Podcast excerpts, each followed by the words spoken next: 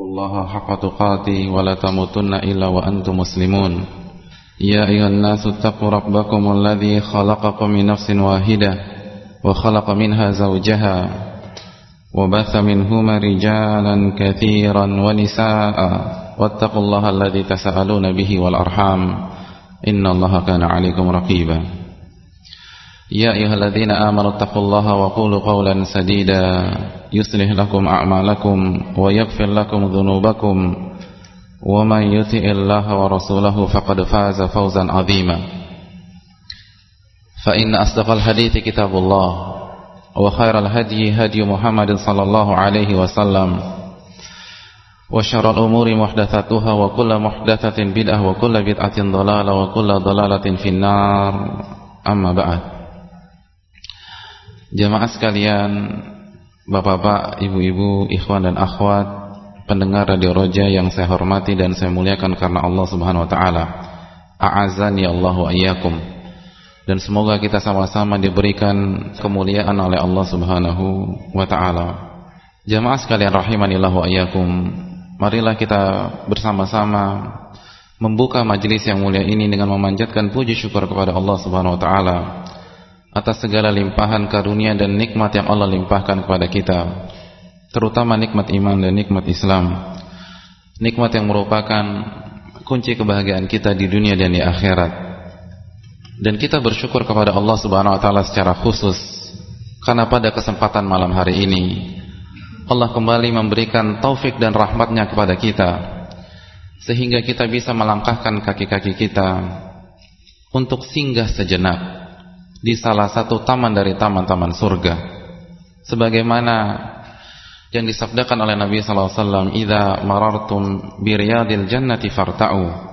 Jika kalian melewati taman-taman surga maka singgahlah di taman tersebut. Lalu para sahabat bertanya, "Wa mariyadul jannati ya Rasulullah?" Apa yang dimaksud dengan taman-taman surga wahai Rasulullah sallallahu alaihi wasallam?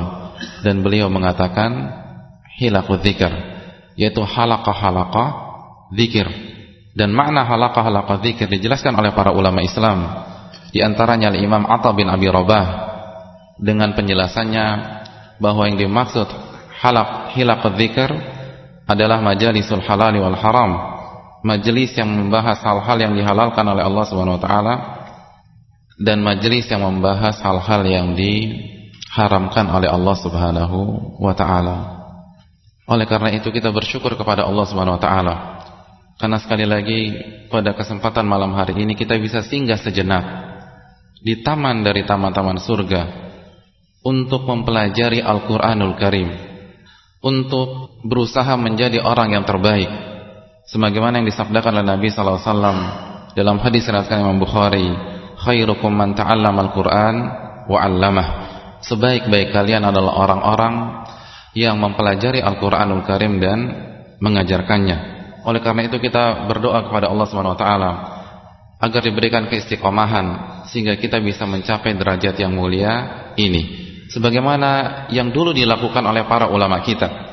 Para ulama kita bersabar dalam menuntut ilmu dan mengajarkan Al-Qur'anul Karim untuk mendapatkan keutamaan yang satu ini.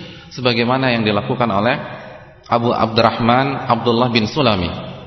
Sebagaimana yang beliau katakan, dan dicantumkan oleh Imam Bukhari dalam kitab sahihnya dan dibahas oleh Al-Hafidz Ibnu Hajar dalam Fathul Bari. Beliau adalah perawi yang meriwayatkan hadis ini dari Utsman bin Affan. Dari hadis ini dari seorang sahabat yang bernama Utsman bin Affan. Jadi hadis yang berbunyi khairukum man ta'allama al-Qur'an wa 'allama. Sebaik-baik kalian adalah orang yang mempelajari Al-Qur'anul Karim dan mengajarkannya. Itu dari sahabat siapa? Uthman bin Affan. Dan yang meriwayatkan dari Uthman bin Affan adalah Abu Abdurrahman Abdullah bin Sulami. Dan diriwayatkan bahwa beliau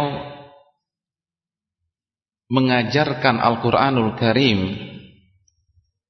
selama 40 tahun. Jadi bersabar mengajarkan Al-Quranul Karim selama 40 tahun. Mulai dari masa pemerintahan Uthman bin Affan sampai Hajjaj bin Yusuf Al-Thaqafi 40 tahun jemaah sekalian Ada di antara antum 35 tahun? Sudah berapa tahun jemaah sekalian? Subhanallah, ulama besar ini bersabar mengajarkan Al-Quranul Karim selama 40 tahun. Dan beliau menjelaskan alasannya. Dalam Sahih Bukhari, beliau mengatakan, وَذَاكَ الَّذِي أَقْعَدَنِي مَقْعَدِي هَذَا dan hadis inilah yang membuat aku bertahan duduk di majelisku ini selama 40 tahun.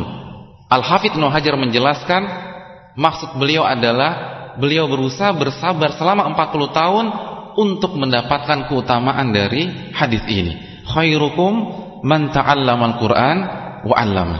Sebaik-baik kalian adalah orang-orang yang mempelajari Al-Qur'anul Karim dan yang mengajarkannya. Jadi jamaah sekalian rahimanillah wa iyyakum.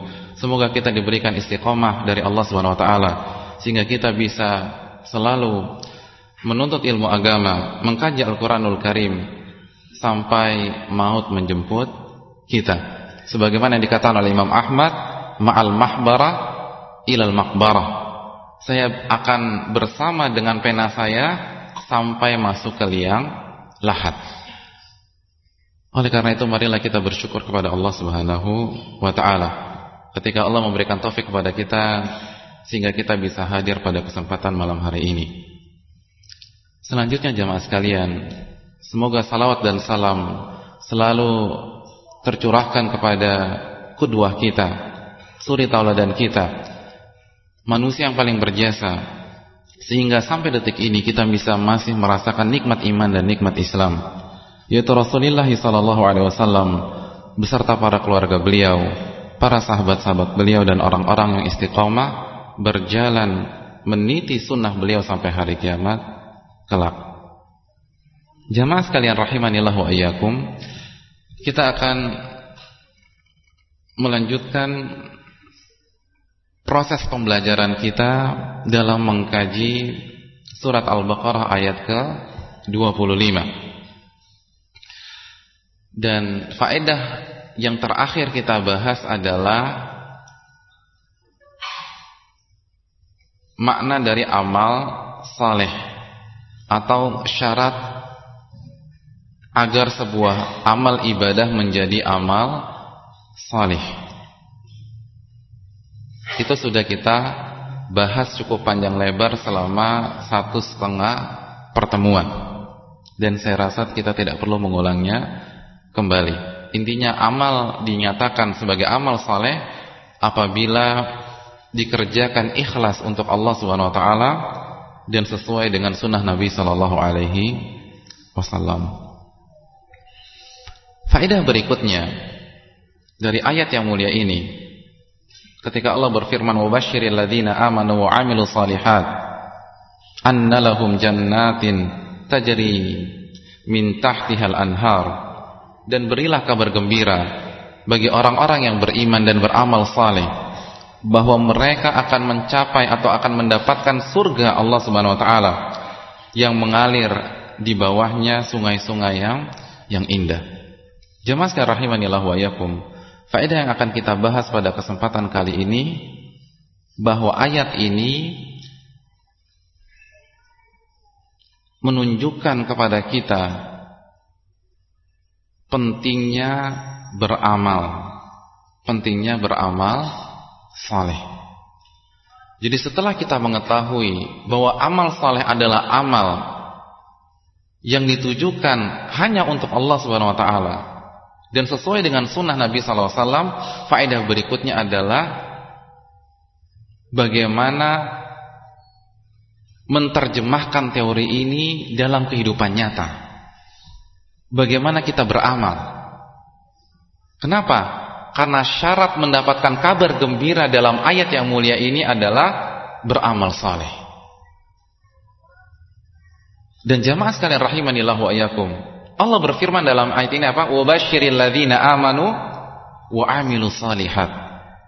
Allah memberikan kabar gembira bagi orang-orang yang beriman dan orang-orang yang beramal saleh. Saya ingin bertanya kepada antum yang sudah mempelajari definisi dan makna iman menurut ahlu sunnah wal jamaah. Apa itu iman jamaah sekalian? Apa itu iman? Kalau antum ditanya apa itu iman? Ada yang punya pendapat yang lain? Sepakat semuanya? Antum sepakat apa enggak tahu, Pak? Ini dalam ilmu usul fikih ini ijma' sukuti. Beliau mengatakan, jazakumullah khairah, bahwa iman itu adalah i'tiqad bil janan. Itu meyakini di dalam hati. Wal qawlu bil lisan dan mengucapkan dengan lisan. Wal amalu bil jawarihi wal arkan dan beramal dengan anggota badan. Kan begitu ya? Itu yang kita pelajari dari para ustadz-ustadz kita jazahumullahu khairah. Berarti yang dinamakan orang yang beriman adalah orang yang memiliki tiga unsur ini.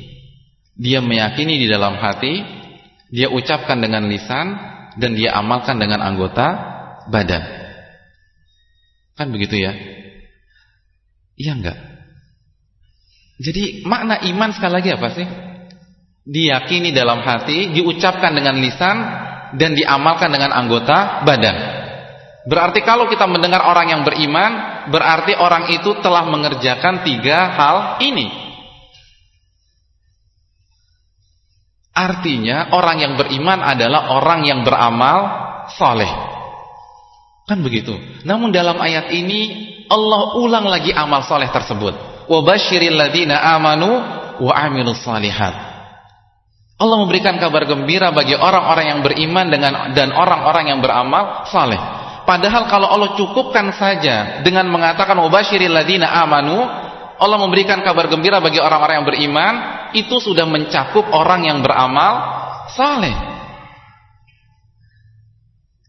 Dan faedah dari gaya bahasa seperti ini dalam bahasa Arab, dalam ilmu balaghah itu untuk penekanan dan penegasan pentingnya hal tersebut sehingga harus diulang penyebutannya. Dan ini banyak ya, ini sering kita dapatkan dalam Al-Qur'anul Karim. Betapa banyak Allah firmankan innalladzina amanu wa amilus salihat. Innalladzina amanu wa amilus salihat. Illalladzina amanu wa amilus salihat. Wal asri innal insana lafi khusrin illalladzina amanu wa amilus salihat. Sering sekali Allah menyebutkan oh, sesungguhnya orang-orang yang beriman dan orang yang beramal saleh. Padahal apabila dicukupkan saja dengan mengatakan orang yang beriman maka ini sudah mencakup amal saleh. Oleh karena itu jemaah sekalian rahimanillah wa iyyakum dalam bahasa Arab hal ini dinamakan zikru al-khas ba'dal kul, menyebutkan sesuatu yang khusus setelah sesuatu yang umum. Atau dalam redaksi yang lain zikrul juz'i ba'da al-kul, menyebutkan satu bagian setelah menyebutkan hal itu secara secara umum. Fungsinya apa? Untuk menekankan pentingnya hal yang disebutkan kedua kali tersebut atau yang disebutkan dengan nomor urut yang yang kedua. Pentingnya beramal saleh. Pentingnya beramal saleh. Bisa dipahami jemaah sekalian? Ini seperti firman Allah Subhanahu wa taala dalam surat Al-Baqarah ayat 98 ketika Allah berfirman apa? Man kana aduwan lillahi. Terus apa? wa malaikati wa rusulihi wa jibrila wa mikal. Dan bagi orang-orang fa innallaha adun lil kafirin. Barang siapa yang menjadi musuh bagi siapa? Bagi Allah. Atau barang siapa yang bermusuhan kepada Allah? Bermusuhan kepada malaikat-malaikat Allah. Bermusuhan kepada rasul-rasul Allah. Lalu apa yang berikutnya? Bermusuhan dengan Jibril dan Mikail. Saya ingin bertanya, Jibril dan Mikail masuk malaikat atau bukan? Malaikat. Namun Allah sebutkan kembali setelah menyebutkan malaikat. Kenapa? Untuk menjelaskan pentingnya kedudukan Jibril dan Mikail. Karena kita tahu eh, semua malaikat termulia adalah Jibril alaihissalam. Jadi jamaah sekalian rahimanillah wa iyyakum. Ayat yang mulia ini menunjukkan pentingnya kita beramal saleh. Sampai-sampai Allah menyebutkan kembali setelah menyebutkan orang-orang yang beriman. Dan iman sebagaimana yang diyakini oleh Ahlussunnah wal Jamaah mencakup beramal dengan anggota badan. Oleh karena itu jamaah sekalian rahimanillah wa pentingnya kita memahami masalah ini. Khususnya bagi kita yang sudah sering aktif dalam menghadiri majelis-majelis ilmu. Ketahuilah jamaah sekalian rahimanillah wa iyyakum bahwa ilmu itu akan bermanfaat apabila melahirkan sebuah amal soleh. Sebagaimana yang dijelaskan oleh para ulama di antaranya Al-Imam Asy-Syatibi dalam Al-Muwafaqat beliau mengatakan begini jamaah sekalian. Kullu ilmin la yufidu amalan falaysa fi syar'i ma yadullu ala istihsanih. Seluruh ilmu atau setiap ilmu yang tidak melahirkan amal saleh maka tidak ada satupun atau tidak ada di dalam syariat sebuah dalil yang menunjukkan baiknya ilmu tersebut. Artinya ilmu itu kalau mandul dari amal tidak melahirkan sebuah amal maka hal itu tidak dinamakan ilmu yang yang bermanfaat. Oleh karena itu jamaah sekalian rahimanillah wa iyyakum, Al-Imam Syafi'i dan para ulama lain mengatakan seluruh keutamaan-keutamaan ilmu kita tahu bersama ilmu itu memiliki banyak keutamaan. Man salaka tariqan yaltamisu fihi ilman sahalallahu lahu bihi tariqan ilal jannah. Barang siapa yang menempuh sebuah perjalanan guna menuntut ilmu agama, maka Allah akan mudahkan baginya jalannya menuju surga. Nabi Nabi SAW bersabda, "Man yuridillahu bihi khairan yufaqihu fiddin."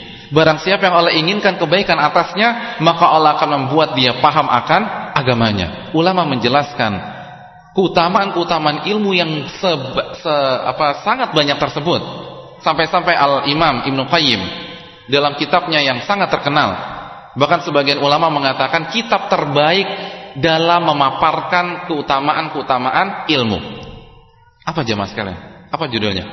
Iya, Miftah dari Sa'adah. Beliau menyebutkan kurang lebih 150 keutamaan ilmu. Bayangkan 150. Dan diringkas oleh Syekh Ali Hasan Al-Alabi menjadi 130 keutamaan. Jadi keutamaan-keutamaan seperti itu Ulama menjelaskan itu akan terjadi apabila ilmu tersebut bersanding dengan amal soleh. Bersanding dengan amal soleh. Namun kalau kita tidak bisa memadukan ilmu kita dengan amal soleh kita, maka bisa jadi ilmu tersebut menjadi bumerang bagi bagi kita. Sebagaimana sabda Nabi Shallallahu Alaihi Wasallam yang diriwayatkan Imam Muslim, Nabi mengatakan Al Quran hujjatun laka au alaik Al-Quran itu bisa menjadi senjata yang akan membela engkau pada hari kiamat atau sebaliknya akan menjadi bumerang yang akan menikam diri kamu dari belakang. Syekh Muhammad bin Shalih mengatakan ilmu yang kita miliki atau Al-Quranul Karim kemungkinannya hanya dua. Kalau tidak menjadi senjata yang kita gunakan untuk membela diri kita pada hari kiamat nanti, yang kedua adalah akan menjadi bumerang bagi kita yang akan menikam kita dari dari belakang. Oleh karena itu hati-hati dalam masalah ini jemaah sekalian rahimanillah wa iyyakum. Jangan merasa aman mentang-mentang kita sudah aktif dalam majelis-majelis taklim. Kita harus introspeksi diri dan evaluasi diri bagaimana hubungan ilmu kita dengan amal soleh kita. Karena ini yang ditakutkan oleh para ulama. Ini yang ditakutkan oleh para ulama. Ulama menakut, ulama sangat khawatir jangan-jangan yang membuat mereka masuk neraka adalah ilmu yang mereka miliki. Sebagaimana dikatakan oleh Sufyan Ats-Tsauri dalam sebuah asar yang diriwayatkan oleh atau yang tercantum dalam dalam Syiar A'lamin Nubala. Beliau mengatakan ma akhafu ala syai'in yudkhiluni an-nar illa al-hadis. Aku tidak pernah khawatir terhadap sesuatu pun juga. Jadi aku tidak pernah khawatir atau dalam bahasa yang enaknya tidak ada satupun yang lebih mengkhawatirkanku Yang mampu memasukkan aku ke dalam neraka Kecuali hadis yang aku kuasai Kenapa? Di antara faktornya apabila beliau tidak bisa mengamalkan hadis tersebut Jadi Imam Sufyan Athuri khawatir Yang memasukkan dirinya ke dalam api neraka adalah hadisnya Bukan kemaksiatannya, bukan bid'ahnya, bukan kesyirikannya namun hadis yang tidak dia amalkan dalam kehidupan sehari-hari jamaah sekalian rahimanillah wa iyyakum. Oleh karena itu jamaah sekalian pentingnya kita memahami masalah masalah ini. Khususnya bagi kita sekali lagi yang sudah menikmati kajian-kajian di majelis majelis ilmu. Cocokkan ilmu kita dengan amal kita. Sudah sesuaikah kita dengan metode para sahabat Nabi Shallallahu Alaihi Wasallam? Bagaimana metode para sahabat dalam belajar jemaah sekalian? Khususnya mempelajari Al-Quranul Karim. Bagaimana jemaah sekalian? Ibnu Mas'ud mengatakan, bahwa membuka rahasia bagaimana metode para sahabat Nabi sallallahu alaihi wasallam mempelajari Al-Qur'an. Beliau mengatakan kana rajulu minna idza ta'allama asyra ayatin lam yujawizhunna hatta ya'rifa ma'aniyahunna wal amala bihinna. Dahulu atau seseorang di antara kita para sahabat Nabi sallallahu alaihi wasallam apabila mempelajari 10 ayat dalam Al-Quranul Karim mereka tidak akan melangkah ke ayat yang ke-11 kecuali sudah memahami maknanya kecuali sudah memahami tafsirnya kecuali sudah memahami ilmunya dan mengamalkannya. Subhanallah. Mereka tidak akan melangkah ke ayat yang ke-11 kecuali sudah mengamalkan 10 ayat yang mereka pelajari Oleh karena itu jamaah sekalian rahimanillah wa iyyakum Imam Anas bin Anas bin Malik mengatakan apa? Kana rajulu idza qara al-Baqarah wa ala Imran jalla fi ayunina. Pada zaman kami zamannya siapa? Sahabat Nabi sallallahu alaihi wasallam Apabila seseorang sudah bisa, sudah berani membaca Al-Baqarah dan Ali Imran, maka dia akan dihormati dan menjadi mulia di tengah-tengah kami. Kenapa? Karena kalau dia sudah baca Al-Baqarah dan Ali Imran, berarti dia sudah mengamalkan Al-Baqarah dan Ali Imran. Subhanallah. Semuanya komplit di dalam surat tersebut. Salat dibahas, puasa dibahas, hubungan keluarga dibahas dan lain sebagainya. Oleh karena itu jamaah sekalian rahimanillah wa saya ingin bertanya. Antum kalau ngafalin satu juz itu berapa lama waktunya? Berapa waktu yang antum butuhkan untuk menghafal satu juz? Sebelas minggu? Sebulan? Sebulan sampai dua bulan, Masya Allah. Baru mulai. Nggak apa-apa, bagus-bagus. Itu otaknya orang yang hidup di abad ke-15. Dengan seluruh fitnah yang ada pada saat ini.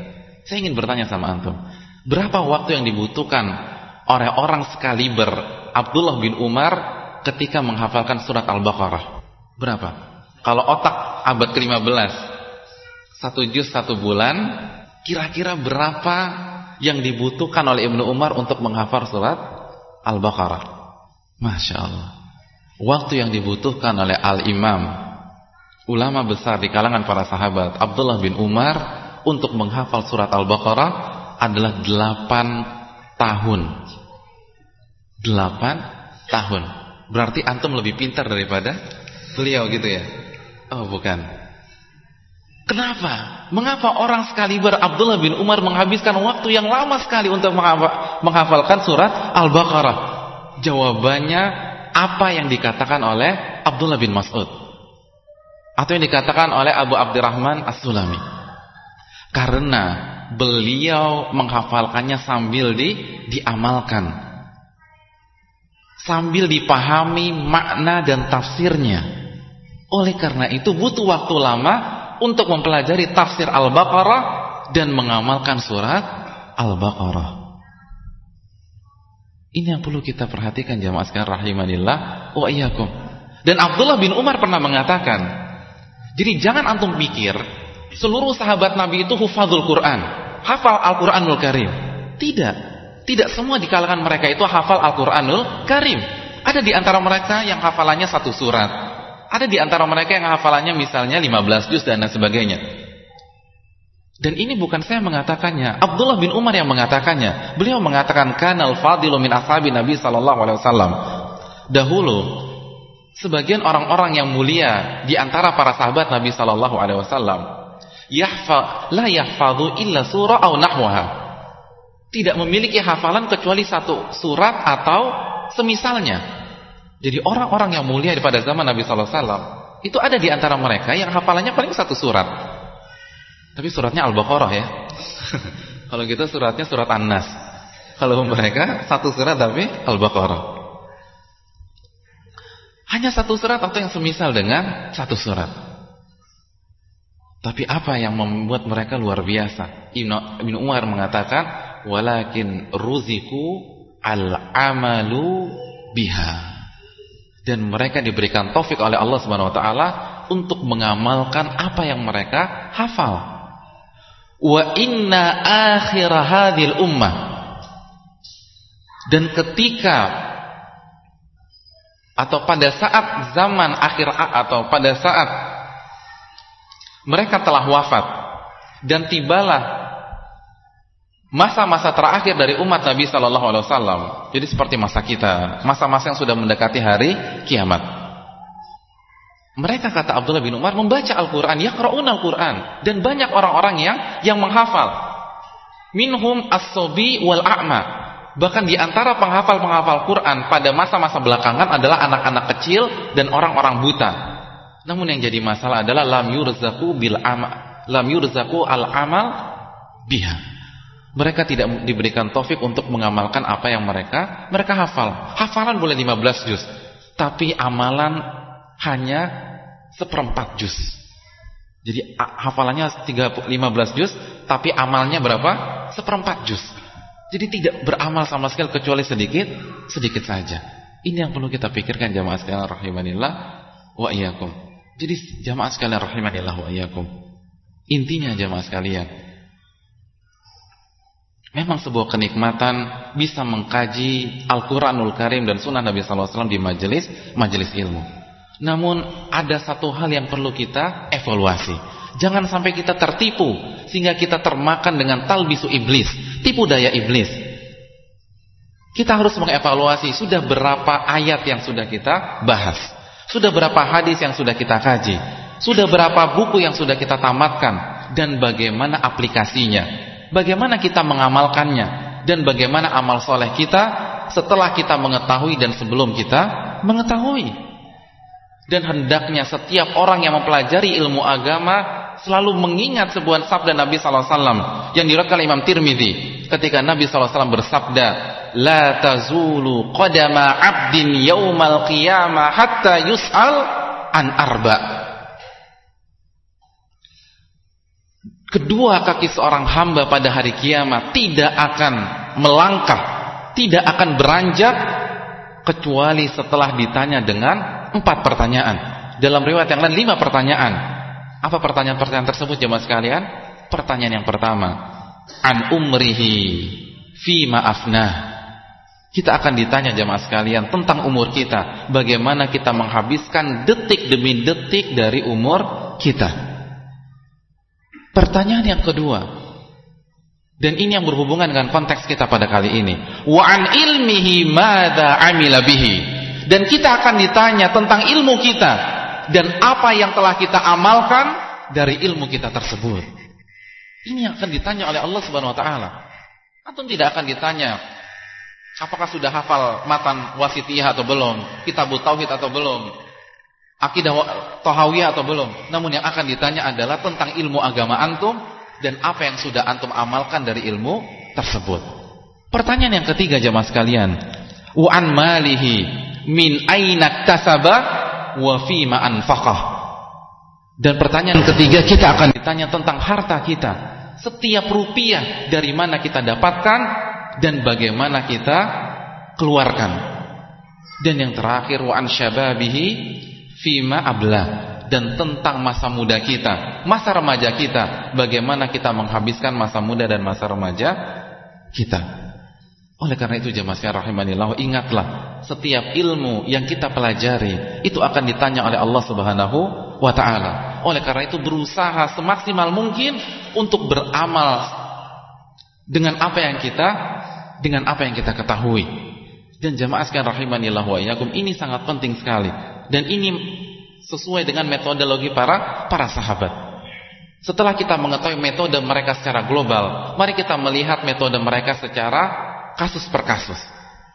Contoh yang pertama, bagaimana semangat para sahabat dalam mengamalkan ilmu yang mereka pelajari tanpa menunggu jenja atau jeda waktu.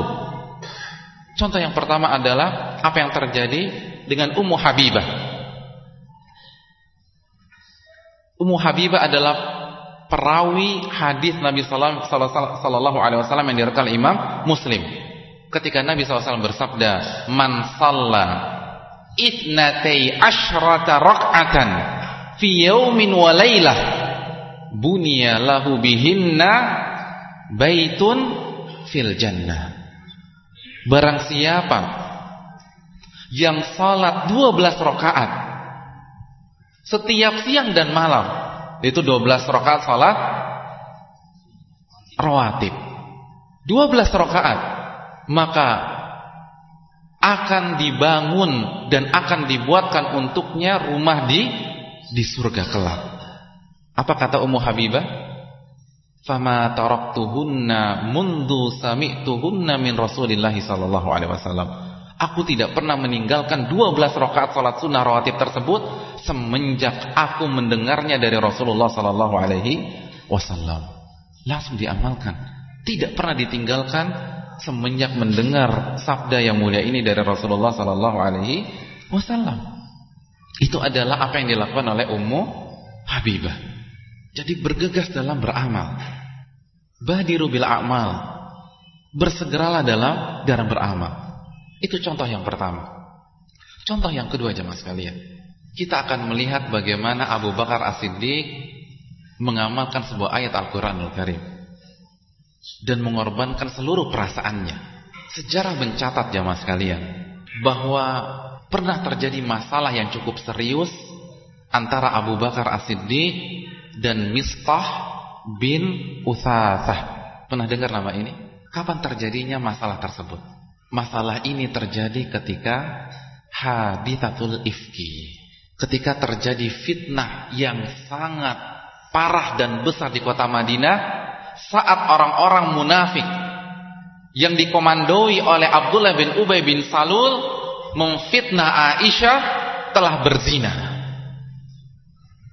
Dan ini adalah fitnah yang sangat berat yang harus dilalui oleh Rasulullah sallallahu alaihi wasallam. Bahkan sebagian ulama mengatakan ini adalah fitnah terberat yang pernah dilewati oleh Rasulullah SAW. Kenapa? Karena cobaan ini langsung menyerang pada titik sasaran, yaitu menyerang rumah tangga Rasulullah SAW. Dan saking beratnya fitnah ini, orang-orang yang notabene bukan orang munafik, sahabat murni 100% asli sahabat ternyata termakan isu dan fitnah tersebut dan ikut terlibat dan mempercayai bahwa Aisyah telah berzina bahkan ikut menyebarkan fitnah ini. Jadi ikut ikut percaya dan bahkan bukan hanya ikut percaya lagi ikut menyebarkan bahwa Aisyah berzina. Dan salah satu di antara mereka adalah Mistah bin Utsasah Mistah bin Uthatha. Dan apa yang dilakukan oleh Mistah sangat menyakiti perasaan Abu Bakar As-Siddiq. Sangat melukai dan menghancurkan perasaan beliau. Kenapa jemaah sekalian? Kenapa beliau begitu terpukul dengan keterlibatan Mistah? Ada banyak faktor. Mari kita simak bersama-sama. Yang pertama Yang difitnah siapa? Aisyah Dan Aisyah adalah anak kandung dari Abu Bakar As-Siddiq Dan orang tua yang baik jemaah sekalian Lebih memilih dirinya yang difitnah Daripada anak kandungnya yang di, difitnah Mendingan dia yang mati daripada anak kandungnya yang yang mati Dan Mistah telah memfitnah anak kandungnya Abu Bakar As-Siddiq.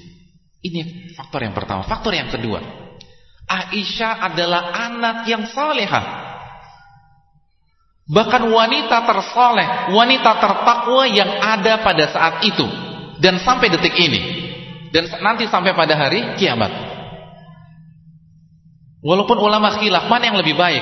Aisyah apa? Khadijah. Dan pada saat itu Khadijah masih ada apa tidak? Sudah meninggal. Jadi yang difitnah adalah wanita terbaik, wanita tertakwa yang ada di muka bumi pada saat itu. Dan seorang ayah lebih terpukul apabila anak solehnya yang difitnah daripada anak yang berantakan. Kalau misalnya seseorang orang tua punya anak yang anak perempuan yang berantakan, keluar malam, pergi jam 10 malam, pulang jam 3 pagi. Bukan ronda di pos satpam ya, tapi ke pub malam dan lain sebagainya. Kalaupun terdengar isu anaknya berzina, mungkin orang tua seperti itu mengatakan, ya sudahlah, sudah wajar lah. Dibilangin berkali-kali kepala batu akhirnya ya sudah begitu saja. Tapi kalau anak kebanggaannya yang difitnah, anak merupakan harapan dia yang difitnah itu sangat menyakitkan dirinya. Itu faktor yang keberapa? Yang kedua. Faktor yang ketiga. Jamaah sekalian rahimanillah wa iyyakum. Ternyata Mistah memiliki hubungan saudara dengan Abu Bakar As-Siddiq. Subhanallah. Mistah itu sepupu Abu Bakar Asidik. Dan ini sangat menyakitkan seseorang. Kita mungkin akan bersabar apabila yang menyerang kita adalah musuh besar kita. Namun sedikit di antara kita bisa bersabar apabila yang menikam kita adalah orang terdekat kita.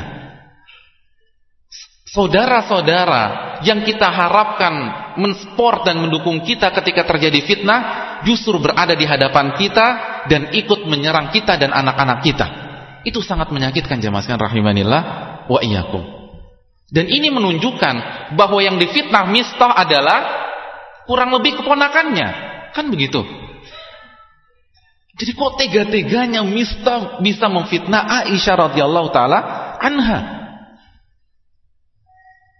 Itu adalah faktor yang sangat menyakitkan. Faktor berikutnya, Mistah adalah sahabat yang mulia. Bahkan beliau adalah salah seorang sahabat yang ikut hijrah dari Mekah ke Madinah. Dan ini menyakitkan jemaah sekalian. Kalau yang memfitnah antum pelaku maksiat, alul bid'ah, ini mungkin wajar-wajar saja. Tapi kalau yang memfitnah antum, ikhwan antum sendiri, yang sama-sama berada di saf pertama ketika sholat berjamaah, itu sangat menyakitkan. Kenapa dia bisa memfitnah saya? Bukankah kita sama-sama belajar? Bukankah kita sama-sama hijrah? Kita bukan orang-orang munafik. Kenapa dia memfitnah saya? Atau kenapa dia memfitnah anak kandung saya? Menyakitkan apa tidak? Sangat menyakitkan. Dan yang terakhir jamaah sekalian rahimanillah wa iyyakum. Mistah bertahan hidup dan makan dari keringatnya Abu Bakar As-Siddiq. Setiap hari disubsidi oleh Abu Bakar As-Siddiq. Yang letih, yang lelah, yang berkeringat adalah Abu Bakar As-Siddiq. Setiap hari disubsidi sembako oleh Abu Bakar untuk untuk Mistah.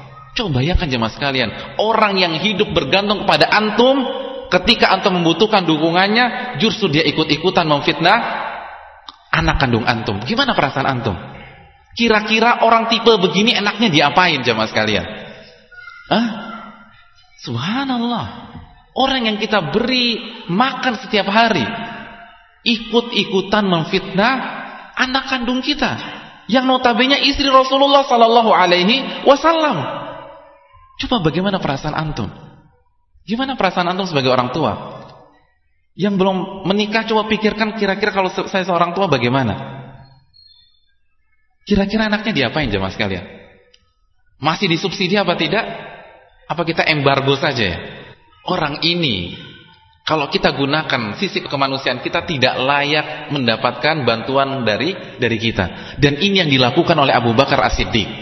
Abu Bakar bersumpah jamaah sekalian, wallahi La anfa'uhu binafi'atin abada. Demi Allah, aku tidak akan memberikan bantuan lagi kepada Mistah. Sakit hati Abu Bakar As-Siddiq radhiyallahu taala anhu. Namun jamaah sekalian, kalau cerita ini berhenti sampai di sini saja, tidak ada yang mengesankan dalam cerita ini. Oleh karena itu jamaah sekalian, yang membedakan Abu Bakar As-Siddiq dengan kita adalah kisah berikutnya atau kisah kelanjutannya atau kelanjutan cerita tersebut. Ketika Abu Bakar bersumpah, turun ayat jamaah sekalian. Allah menurunkan ayat Al-Quran dalam surat An-Nur ayat 22 dengan firman-Nya wala ya'tal ulul fadli minkum wasa'ah an yu'tu ulil qurba wal masakin wal muhajirin fi sabilillah wal ya'fu wal yasfahu ala tuhibbun an yaghfirallahu lakum wallahu ghafurur rahim. Ketika Abu Bakar bersumpah, Allah menurunkan ayat Al-Quran yang artinya wala ya'tal ulul fadli minkum wasa'ah. Janganlah orang-orang yang mulia dan kaya di antara kalian bersumpah untuk memboikot, untuk tidak memberikan bantuan subsidi kepada orang-orang miskin yang merupakan kerabat dan saudara kalian. Dan orang ini pernah berhijrah di jalan Allah Subhanahu wa taala.